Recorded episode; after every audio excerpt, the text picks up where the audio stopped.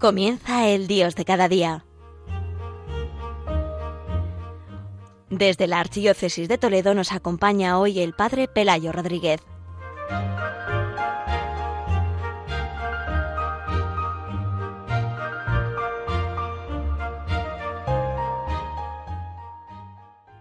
Queridos oyentes de Radio María, como cada primer viernes vamos a dedicar este programa del Dios de cada día para tratar de ayudar a todos los oyentes a vivir este día mensual del corazón de Jesús.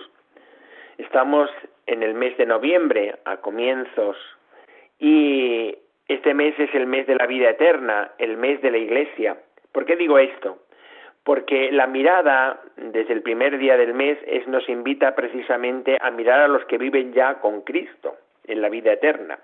La muerte, como dice un canto, no es el final del camino, sino que, en palabras de Santa Teresa del Niño Jesús, la muerte es entrar en la vida. Desde una mirada humana, pues la muerte es perder la vida. Pero para el cristiano, la muerte es entrar en la vida definitiva, en la vida eterna. En el símbolo de la fe, en el credo apostólico, comenzamos siempre con esta realidad, que Cristo con su redención ha hecho posible que Dios sea nuestro Padre. Creo en Dios, Padre de Todopoderoso, ¿no? Esa es la realidad. No solo porque me ha creado, sino porque además en Cristo, desde Cristo el Hijo de Dios se hizo hombre y tomó nuestra vida humana. Él ha entregado su vida y nos ha hecho partícipes también de la suya. Es muy bonito en el momento de la misa, donde el sacerdote echa la gotita del agua y dice lo mismo que él ha participado de nuestra condición humana, que nosotros podamos participar de su condición divina. Por tanto, somos hijos de Dios, y Dios es nuestro Padre. Y esto me da esperanza de que esta vida que yo he recibido, pues me da esperanza de poderla participar, esta vida eterna con Él, eternamente con Dios. Así decimos al final del credo, por eso, creo en la vida eterna. Uno empieza, creo en que Dios es mi Padre y creo que como es mi Padre y en Cristo me ha dado su vida, pues nosotros estamos llamados también a vivir la vida eterna, en la vida eterna, ¿no?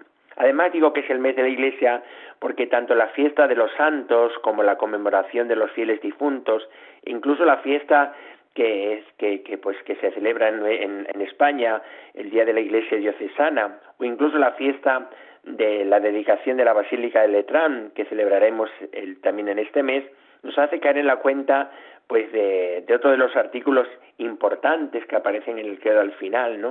Que es cuando creo en la comunión de los santos. La Iglesia es un misterio de comunión en Cristo, de los que ya viven con Dios, de los que ya han pasado este mundo pero todavía tienen que purificar las consecuencias del pecado en ellos, y también de los que estamos todavía peregrinando en este camino de purificación también y de crecimiento y de identificación con el Señor, de unión cada vez más plena con el Señor. Además de la Eucaristía también es el momento donde la celebración de la Eucaristía, donde la vida eterna entra en nuestro tiempo. Como decía de una manera tan bonita el Papa Benedicto XVI, Cristo en la Eucaristía se hace contemporáneo en nosotros. El que vive ya en la vida eterna, a través también pues del misterio de la Eucaristía, entra en nuestro tiempo y se hace contemporáneo en nosotros. Por eso, pues la gran oración de la Iglesia, que es la plegaria eucarística, en ella pues se vive esta realidad, ¿no? Se invoca a los santos, a la Virgen, a los santos que están en la vida eterna, se pide por los difuntos que esperan la purificación y también se pide por toda la Iglesia que todavía peregrina, el Papa, los obispos, todos los que formamos parte de la Iglesia, ¿no? En la fiesta de los santos, el Evangelio que se lee es el Evangelio de las Bienaventuranzas, del Sermón de la Montaña, al comienzo del Sermón de la Montaña. Puede ser un buen comienzo para este día del corazón de Jesús, pues es también meternos e introducirnos en esta realidad tan bonita de lo que es la bienaventuranza. Decía San Agustín que las bienaventuranzas, en ellas contemplamos el corazón de Cristo, ¿no? Y por eso decía él también en sus sermones que tenemos que aprender de él.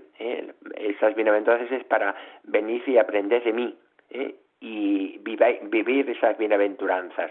Vamos a escuchar como introducción en este programa estas bienaventuranzas muy bonitas que un autor, Alberto Taulé, nos invita siempre a vivirlas de un modo especial.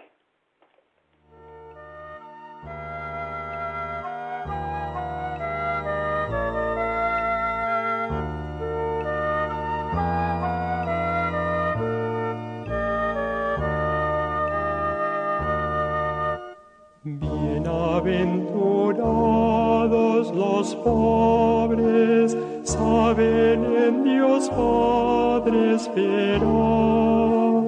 Eres el camino, eres la verdad, muéstranos, Señor, tu bondad.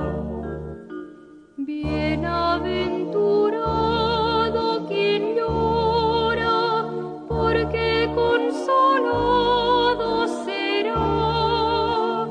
Eres el camino, eres la verdad, muéstranos, Señor, tu bondad. Bienaventurados los mansos, una nueva tierra tendrán. Eres el camino, eres la verdad, muéstranos, Señor, tu bondad. Bienaventurado el hambriento de justicia y de santidad. Eres el camino, eres la verdad, muéstranos, Señor.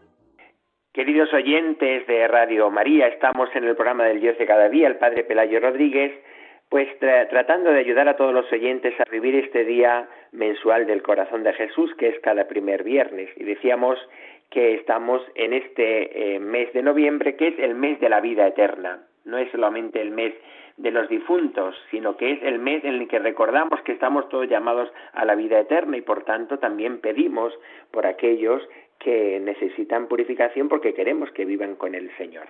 Bien, pues como decía, también en este mes de noviembre siempre se celebra una solemnidad al final del mes que tiene mucha relación con lo que es la fiesta y la solemnidad del Corazón de Jesús. Podemos decir que son, como si dijéramos, las dos caras de la misma moneda. Por una parte está la celebración de la fiesta del Corazón de Jesús en el mes de junio, más o menos normalmente, por eso el mes de junio se convierte en el mes del Corazón de Jesús, en el que recordamos especialmente y miramos a ese Cristo Redentor, a Cristo que nos redime. Por eso la imagen del Corazón de Jesús pues es una imagen donde expresa esa redención, ¿no?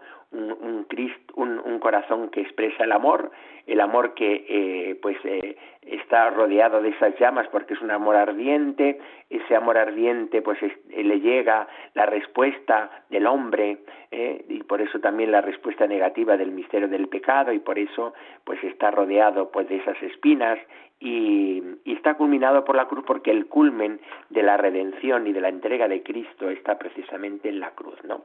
Bien, la otra fiesta que celebramos es la solemnidad de Jesucristo, Rey del Universo, que antes se celebraba siempre en el mes de octubre y después se trasladó al último domingo del tiempo ordinario, que coincide normalmente siempre a finales de este mes de noviembre.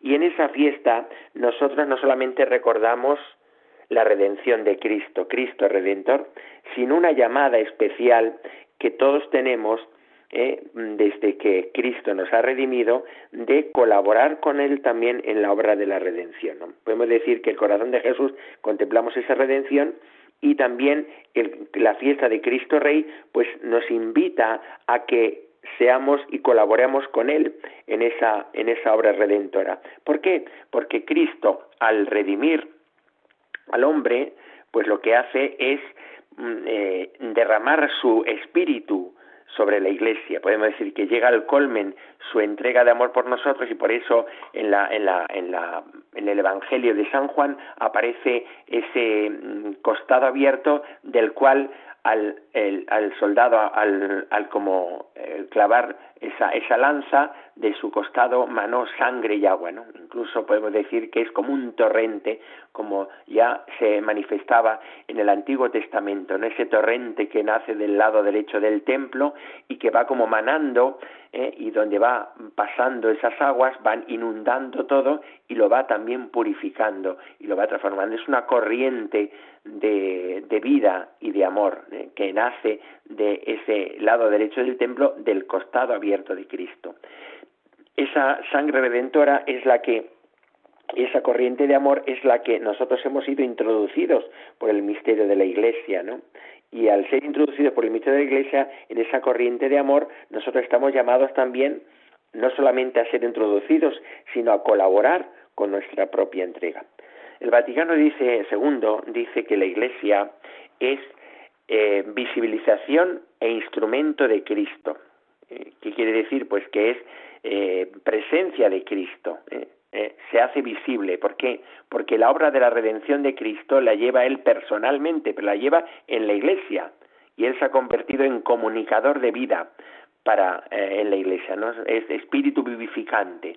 A través del don del Espíritu Santo, Él va a hacer transformación, quiere transformar los corazones y renovarlos por dentro, y así convertirse en instrumento de Cristo. Nosotros por eso, siempre el día de la solemnidad de Cristo Rey del Universo, lo que hace la Iglesia es que renueva esa consagración del género humano a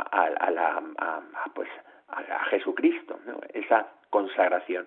Es por tanto una llamada también a nosotros a renovar nuestra entrega, nuestra consagración. Como decía, esa imagen que dice de la Iglesia, que es visibilización e instrumento, porque además Cristo, la Iglesia es como la presencia de Cristo que actúa, y va actuando Cristo en la Iglesia, Él personalmente, para hacer su obra, ¿no?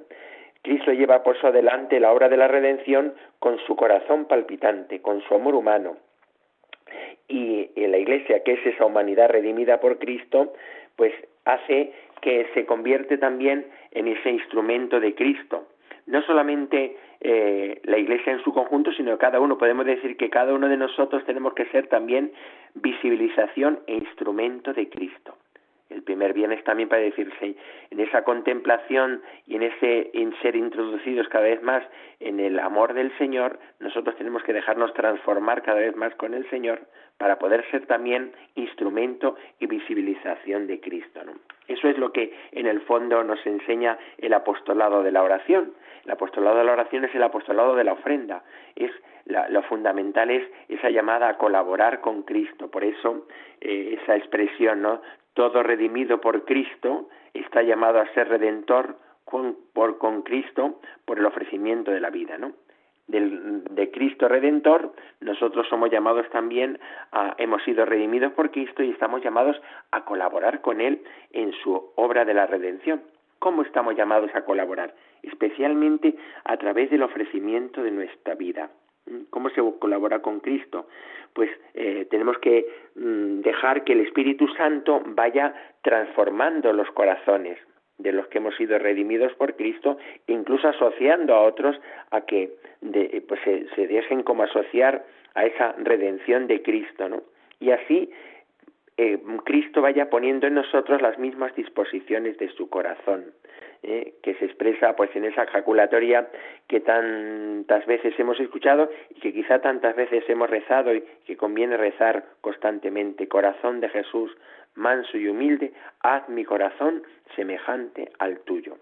Esto conlleva pues la imitación de Cristo, pero no una imitación exterior, sino simplemente por una actividad puramente humana, sino que es una colaboración a través de ponernos en disposición también, y poner que Cristo vaya poniendo en nosotros las disposiciones suyas y las actitudes más profundas de su corazón, ¿no?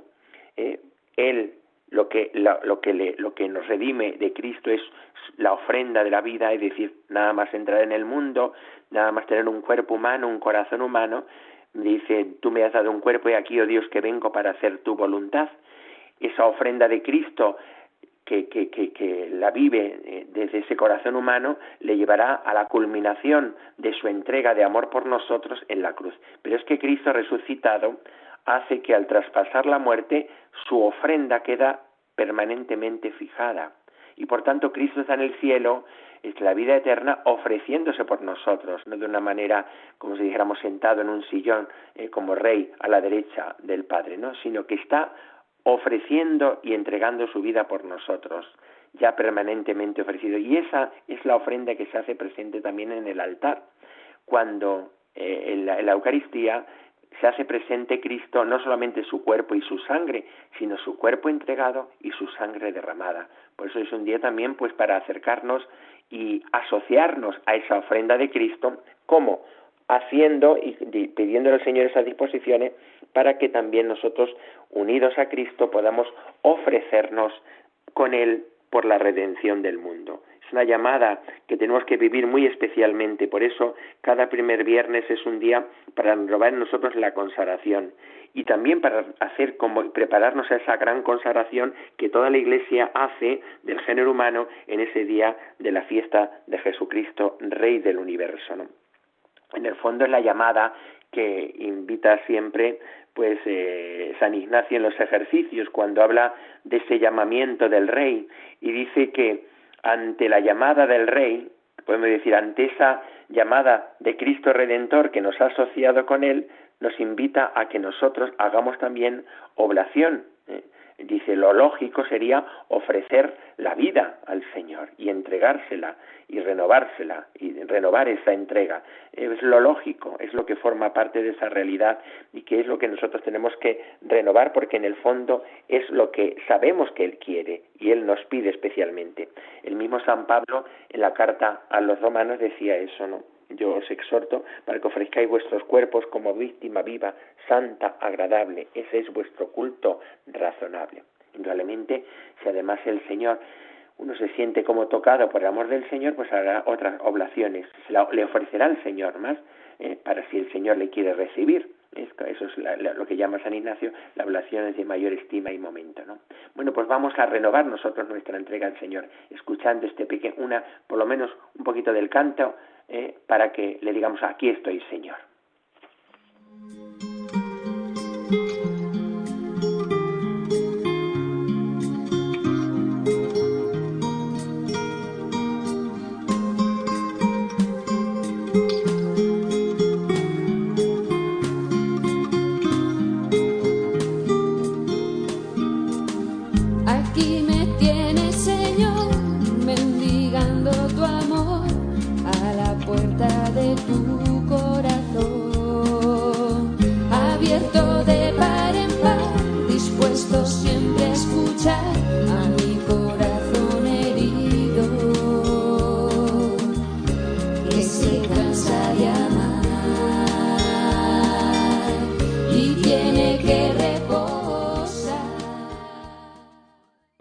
Canto, aquí estoy, Señor, que le digamos hoy, aquí estoy, Señor, yo tienes mi vida, yo te la ofrezco en este día especialmente para que tu redención llegue a todos los hombres a través del ofrecimiento tuyo y mi colaboración con la ofrenda de mi propia vida. Pues desde aquí, desde Cedillo del Condado, en Toledo, les doy la bendición del Padre Pelayo. La bendición de Dios Todopoderoso, Padre, Hijo y Espíritu Santo, descienda sobre vosotros y os acompañe siempre. Alabado sea Jesucristo.